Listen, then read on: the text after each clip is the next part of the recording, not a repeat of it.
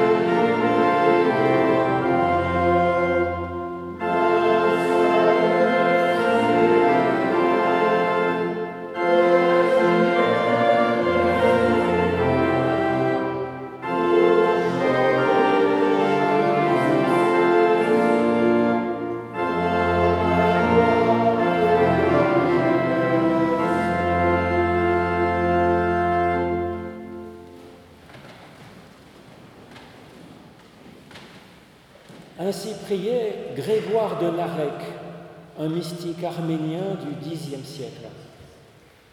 Ô Dieu bienfaisant, tu es vivant et tu donnes la vie à tous. Si nous devenons faibles, tu nous fortifies. Si nous nous égarons, tu nous recherches. Si nous sommes malades, tu nous encourages. Si nous tombons dans le péché, tu nous pardonnes et tu nous guéris. Si nous tardons, tu patientes. Si nous refusons, tu accordes très généreusement. Si nous perdons courage, tu t'attristes. Si au contraire nous devenons ardents et enthousiastes, tu te réjouis. C'est donc en toute confiance que nous pouvons nous présenter à Dieu tel que nous sommes et lui demander de l'aide. C'est ce que je vous propose de faire avec ce psaume. J'aime l'Éternel. Il entend le cri de ma prière. Il incline son oreille vers moi. Toute ma vie, je l'invoquerai. Quand je suis pris dans les filets de la mort, retenu dans les liens de l'abîme, éprouvant tristesse et angoisse. Mon Dieu, que je reçoive la force d'invoquer ton nom. Ô Éternel, je t'en prie, délivre-moi.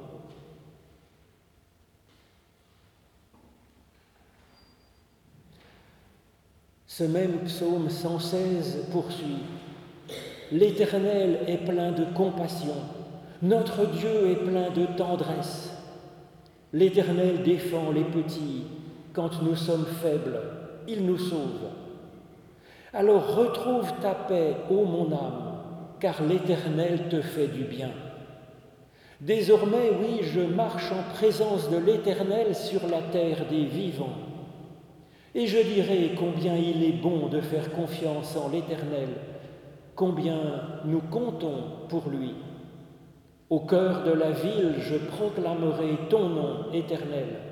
Sur les parvis de la maison de l'Éternel, au milieu de toi, Jérusalem, je crierai, célébrez l'Éternel. Alors cette louange à l'Éternel, c'est ce que je vous propose de chanter en reconnaissance à Dieu avec le cantique 365, Louange et gloire au plus haut des cieux, à toi Seigneur et Père. 365, les trois strophes.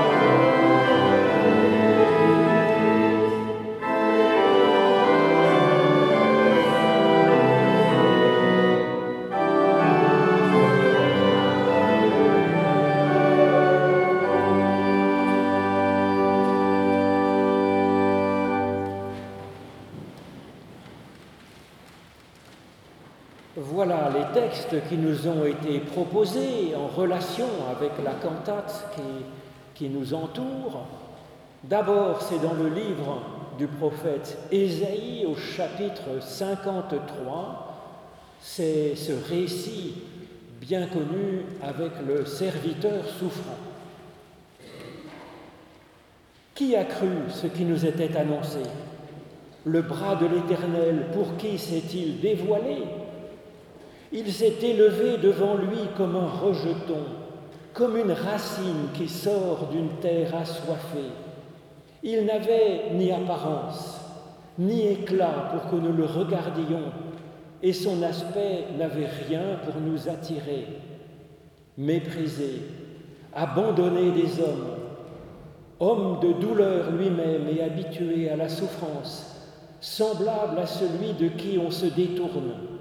Il était méprisé et nous ne l'avons pas estimé.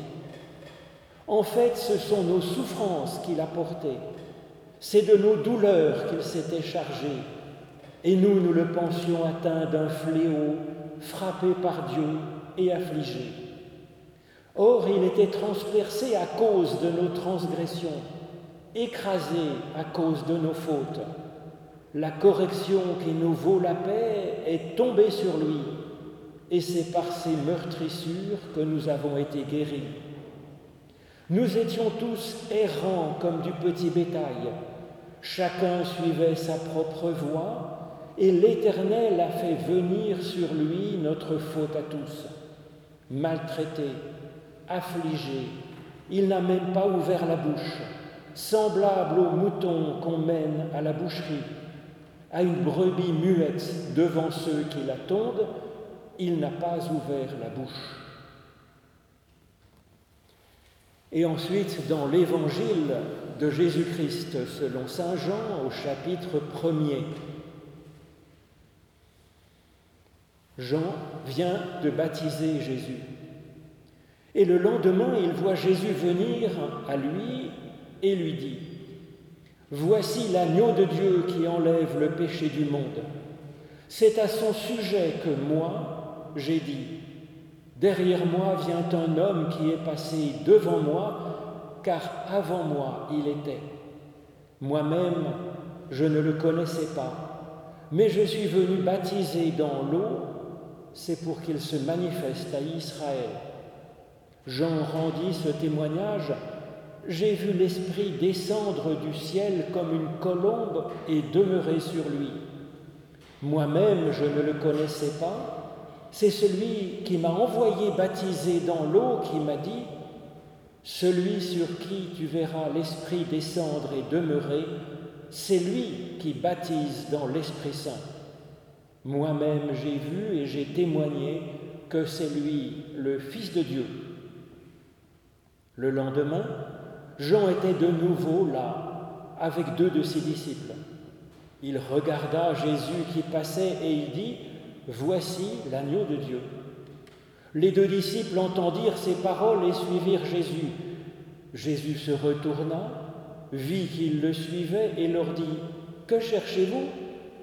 Ils lui dirent, Rabbi, ce qui se traduit par maître, où demeures-tu? Il leur dit, Venez et vous verrez. Ils virent et ils vinrent où il demeurait. Ils demeurèrent auprès de lui ce jour-là. C'était environ la dixième heure. Ô Éternel, par l'étude de nos écritures anciennes, ouvre-nous maintenant, chacune et chacun, à ton souffle de consolation, de vie et de paix. Au nom de Jésus-Christ.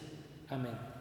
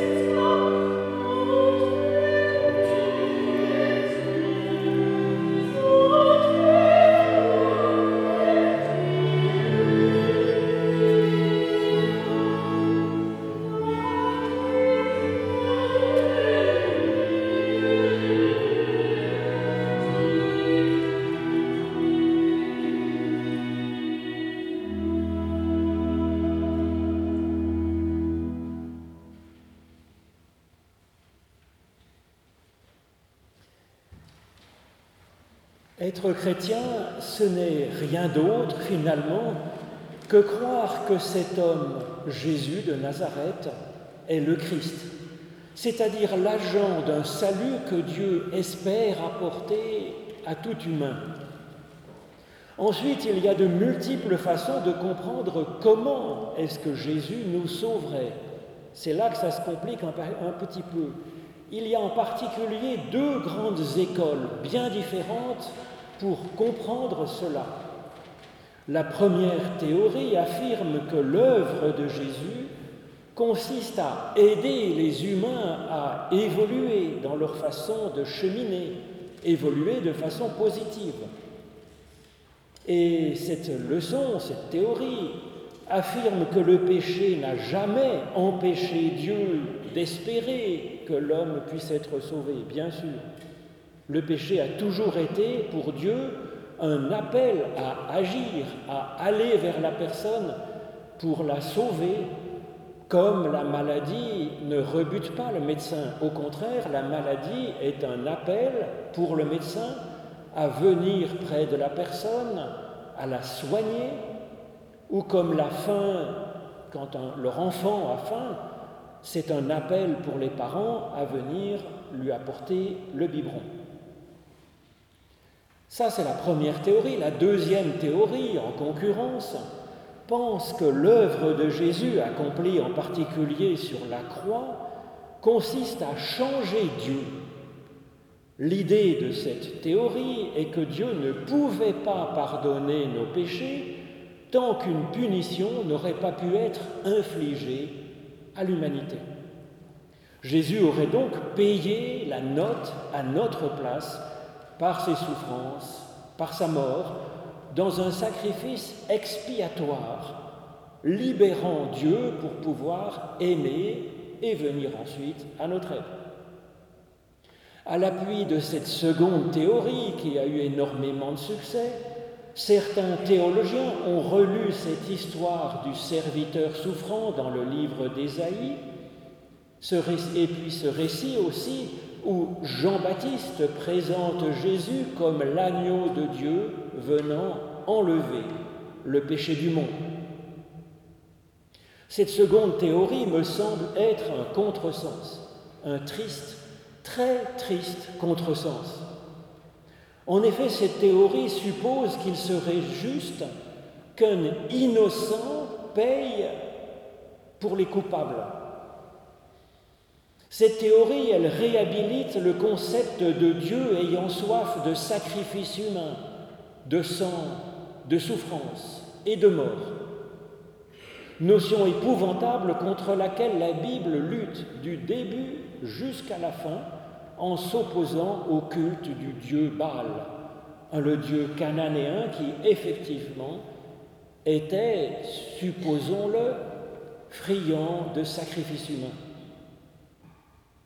La première théorie pour comprendre comment le Christ nous sauve me semble donc bien plus fidèle, d'abord au texte, et puis aussi plus fidèle à ce qu'annonce et fait Jésus-Christ. Et puis elle me semble plus intéressante au point de vue théologique, spirituel, et puis aussi éthique. Le Dieu que manifeste Jésus-Christ n'a aucun goût pour la souffrance, ni pour la mort. La souffrance et la mort de personne, ni des coupables et encore moins, bien sûr, de l'innocent. Au contraire, Dieu a toujours agi pour soulager, pour soigner et pour faire vivre, et c'est ce que nous voyons en Jésus-Christ. Quelques versets avant le passage que je vous ai lu, dans cet évangile selon Jean, il nous est dit que Jésus-Christ nous a fait connaître la grâce de Dieu. Et donc, par définition, la grâce, son salut, est gratuit. Il n'a besoin d'aucun sacrifice ni de quoi que ce soit pour pardonner, bien sûr, puisque c'est cadeau, gratuit. Sa justice n'est pas une comptabilité des mérites ou des fautes comme dans la religion égyptienne où le dieu soleil vient peser les âmes pour savoir si elles sont dignes d'entrer dans la vie. Non. La justice de Dieu manifestée en Jésus-Christ, elle est tout autre. c'est d'aller chercher encore et encore sa brebis perdue, même la plus perdue des brebis perdues. La justice de Dieu manifestée en Jésus-Christ, c'est de relever la femme adultère sans avoir pour cela à infliger des souffrances ni à la femme adultère, ni à personne d'autre, bien entendu. La justice manifestée en Jésus-Christ, c'est la prière pour les soldats romains qui sont en train de le crucifier. La justice annoncée par Jésus-Christ, c'est un Dieu qui aime même ses ennemis, qui bénit ceux qui le persécutent et qui le maudissent. Et donc les valeurs que Jésus propose ne consistent pas à punir le coupable, encore moins à punir l'innocent à la place des coupables. Les valeurs que manifeste Jésus-Christ consistent à s'intéresser au pécheur pour l'aider à aller mieux, pour progresser, pour qu'il puisse enfin vivre en faisant du bien autour de lui. Alors c'est ce que Dieu fait depuis toujours, et c'est ce que Jésus lui-même fait et nous invite à faire. Alors comment donc lire cette page du serviteur souffrant d'Ésaïe 53 On l'a parfois présenté comme soutenant l'idée du sacrifice de Jésus, le serviteur souffrant, obtenant le pardon de Dieu pour tous. Alors ça, c'est la logique du Dieu Baal, où les bénédictions de Dieu devaient être obtenues par des sacrifices humains en réalité. Mais pour comprendre ce que dit ce chapitre 53, il faut le replacer dans son contexte. Il est au cœur d'une partie du livre d'Ésaïe qui est appelé le livre de la consolation d'Israël. Et ce livre commence au chapitre 40 d'Ésaïe et se poursuit jusqu'au chapitre 66. Et ce livre commence par ce célèbre et magnifique cri de l'Éternel. Consolez, consolez mon peuple, dit votre Dieu. Parlez au cœur de Jérusalem et criez-lui que son combat est terminé qu'elle est graciée de sa faute, qu'elle a reçu la main de l'Éternel au double de tous ses péchés. Une voix crie dans le désert, Ouvrez le chemin de l'Éternel, nivelez dans la terre aride une route pour votre Dieu. Alors ce qu'annonce le livre de la consolation d'Ésaïe, c'est donc déjà la grâce de Dieu, et même une grâce double nous dit ce passage. La première, c'est Dieu qui pardonne aux coupables, mais à cette grâce, il ajoute une seconde grâce, un secours en plus du pardon des péchés.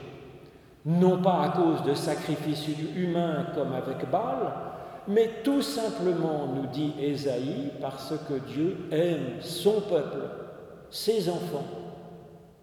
Ce, ce qui est en question dans ces chapitres d'Ésaïe, c'est donc de consoler son peuple, ses enfants. Consoler signifie en hébreu deux choses complémentaires. Ça signifie apaiser, donner de la paix dans le cœur de l'humain, comme en français. Mais ça signifie aussi transformer l'humain. Et donc Ésaïe, effectivement, il apporte la paix en disant au lecteur qu'il fait partie du peuple bien-aimé, choisi par Dieu, aimé par Dieu sans condition, et que Dieu nous reconnaît, nous connaît par notre nom, et qu'il nous pardonne. Pourquoi? Parce qu'il nous aime. Et deuxièmement, Dieu nous console en nous aidant à progresser jusqu'à ce que nous-mêmes, au lieu d'être source de mort, nous devenions source de consolation autour de nous à l'image de ce Dieu qui est un Dieu de consolation et de paix. Quel est donc le serviteur de Dieu dont parle Ésaïe dans ce livre de la consolation? Eh bien, c'est dit comme un refrain dans ce long poème, dans ce long livre de la consolation, avec le cri de Dieu appelant avec affection son peuple bien-aimé. Toi, Israël, mon serviteur, toi Jacob que j'ai choisi, enfant d'Abraham, que j'ai toujours aimé. Le serviteur dans ce livre de la consolation, c'est donc le peuple tout entier, le peuple d'Israël, c'est vous et c'est moi, c'est nous tous ensemble comme un peuple, avec cette vocation d'être une ouverture pour Dieu dans une humanité pécheresse, effectivement, violente, injuste et cruelle. Le chapitre 53 assume, assume le fait que ce ne soit pas très facile d'être le serviteur de l'Éternel. Dieu aide dans ce chapitre Israël à ne pas se décourager dans ce service rude, malgré la violence qui redouble contre le serviteur innocent. Hélas, ô combien le peuple juif a été injustement frappé à cause de sa foi. Hélas, les chrétiens sont aujourd'hui le peuple les plus persécutés du monde à cause de leur foi. Alors comment réagir En ne se laissant pas contaminer par la violence et l'injustice, nous dit Ésaïe dans ce chapitre. Tel est le serviteur de Dieu. Ce chapitre 53 exprime donc tout le contraire d'une théologie d'un Dieu qui se satisferait de la souffrance et de la mort d'un innocent amené à la boucherie parce que sa justice serait enfin satisfaite de souffrance, de larmes, de sang et de mort. Le Dieu d'Ésaïe, au contraire, il pleure sur toute souffrance. Il pleure sur l'injustice. Il pleure sur l'innocent frappé. Il ne s'en satisfait pas, bien entendu, mais il nous aide à tenir bon par sa consolation, par son souffle, son esprit qui nous donne de la force. C'est bien en réponse à l'appel de ce Dieu de consolation que, Jésus, que Jean-Baptiste vient effectivement crier dans le désert pour préparer cette extraordinaire étape qu'est la manifestation du Christ dans le monde apportant le salut de Dieu, apportant cette consolation qui est à la fois une paix qui nous est donnée à tous, par l'amour de Dieu, par sa grâce, et puis aussi une force qui va venir nous animer. Alors à deux reprises, Jean-Baptiste présente Jésus en disant, Voici l'agneau de Dieu. Et voici l'agneau de Dieu qui ôte le péché du monde. Alors l'agneau de Dieu, qu'est-ce que ça peut bien vouloir dire? Comment est-ce que les personnes qui entendaient ça ont pu comprendre cette annonce? Le plus évident dans la culture de l'époque, c'est une référence à l'agneau de la Pâque juive, institué par la bouche de Moïse au chapitre 12 du livre de l'Exode. Pourquoi est-ce que c'était évident? Eh bien parce que toute personne de ce peuple juif eh bien, fêtait chaque année, dans toutes les familles, cette Pâque juive avec l'agneau. Cette histoire d'agneau était relue dans le livre de l'Exode chaque année au cours de cette fête afin de rappeler que Dieu est encore aujourd'hui un Dieu qui nous sauve qui nous libère, qui nous met en route. Que son salut, effectivement, vient pour nous, encore aujourd'hui.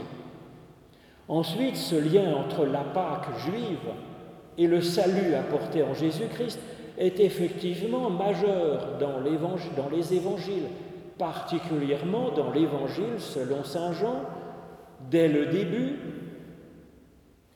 quand on nous annonce effectivement que la loi a été donnée par Moïse, mais que la grâce et la fidélité ont été apportées par Jésus-Christ. Donc il y a déjà ce parallèle qui est fait entre le salut apporté par Moïse et le salut apporté par Jésus-Christ.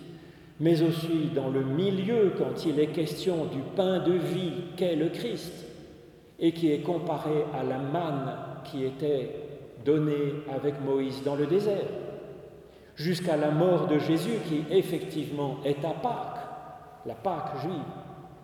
Et donc l'agneau pascal dans le livre de l'Exode À quoi servait-il? Comment? Quel sens avait-il?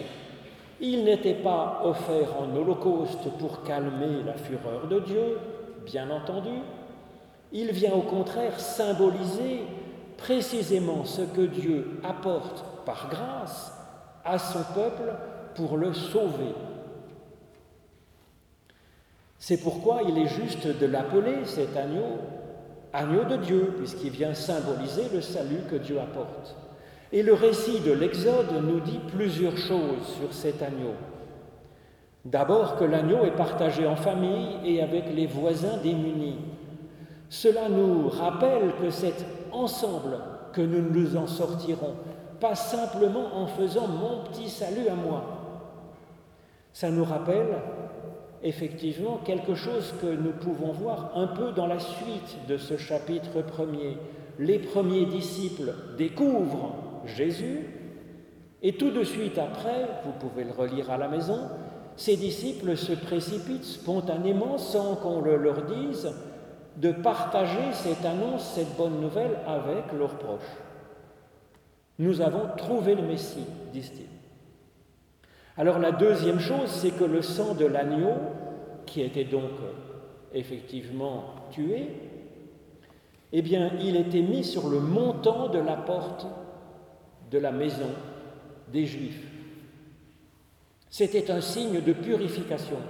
L'Esprit, le souffle de Dieu venant pour éliminer tout ce qui nous opprime, tout ce qui nous fait souffrir, tout ce qui nous empêche d'avancer, avec le sang qui vient marquer effectivement la porte du peuple, protège avec grand soin notre personne, notre personnalité aimée par Dieu et notre vie. Et donc cette histoire de sang sur la porte, ça exprime infiniment plus que le pardon.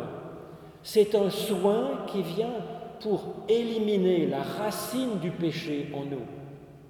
C'est un discernement séparant en nous-mêmes ce qui est effectivement vivant de ce qui nous empêche de vivre et d'avancer. Alors bien sûr que Dieu nous pardonne puisqu'il nous aime.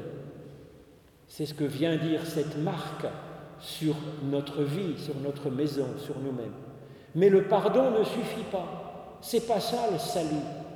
En effet, si le médecin accueillait le malade en disant je te pardonne d'avoir la fièvre, tu peux rentrer en paix dans ta maison. Est-ce que la personne serait aidée?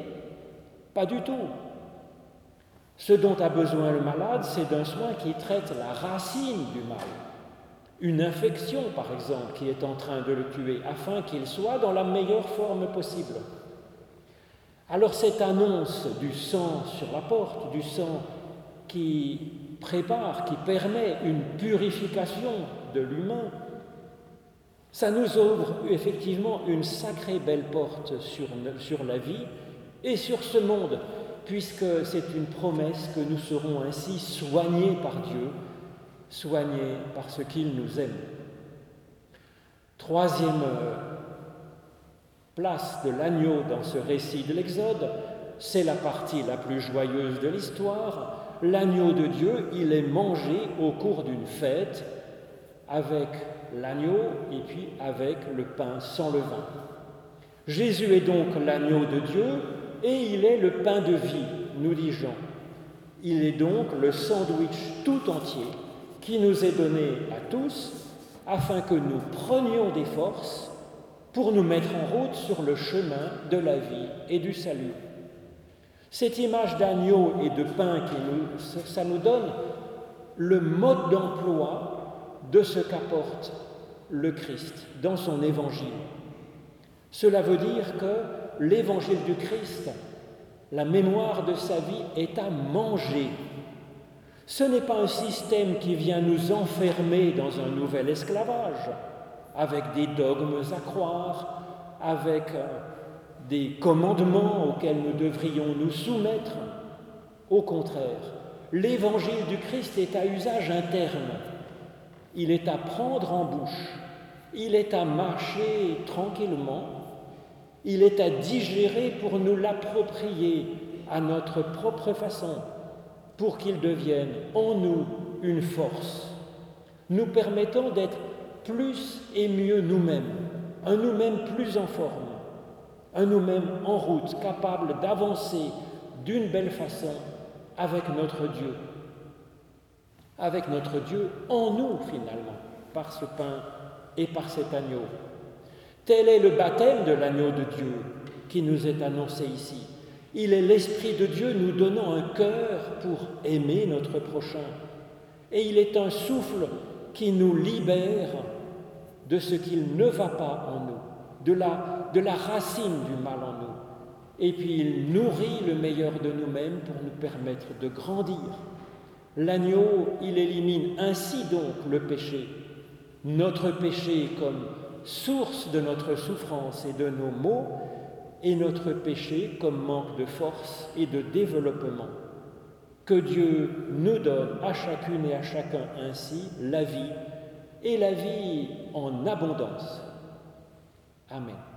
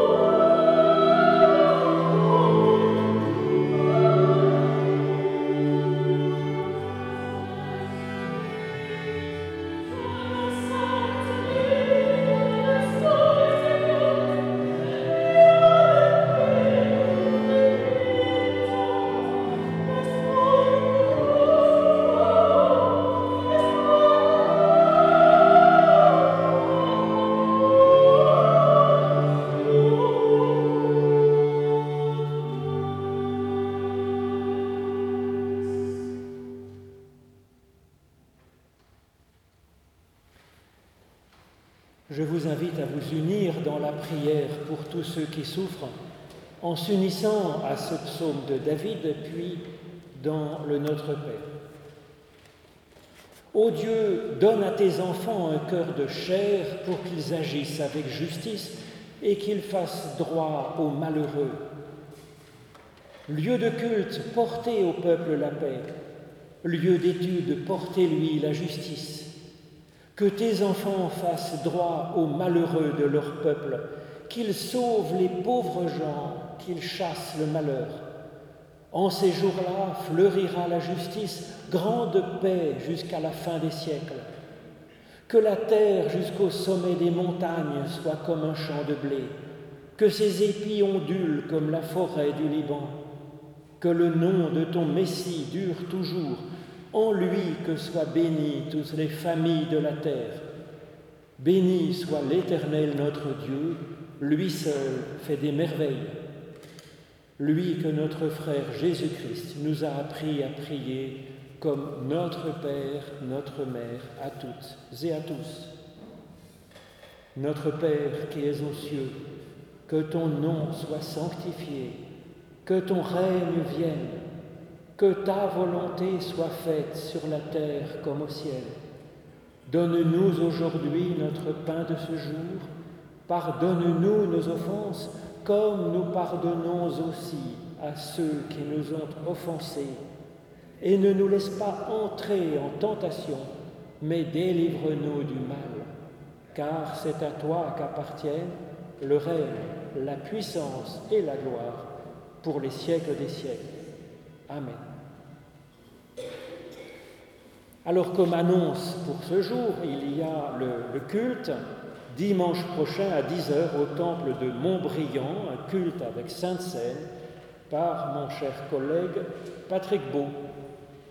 Sinon, vous trouverez l'agenda à la sortie sur la table. Ressemble à ça, que vous pouvez prendre bien sûr.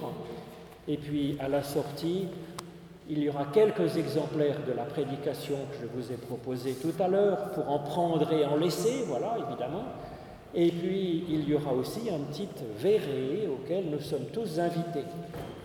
Maintenant, c'est le moment de l'offrande.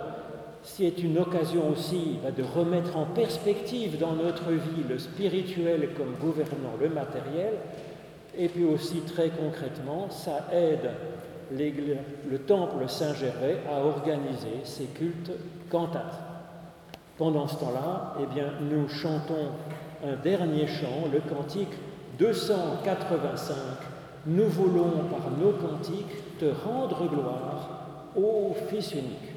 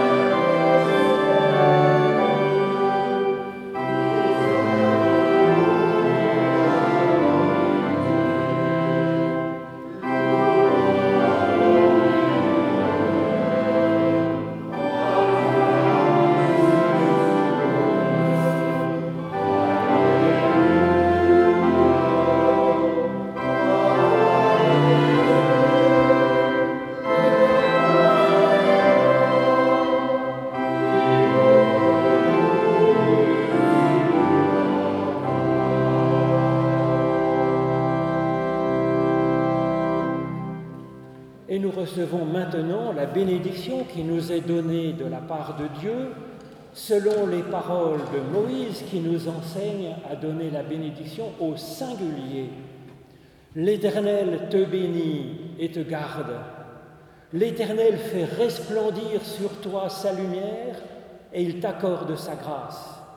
L'Éternel lève son visage vers toi et te donne sa paix.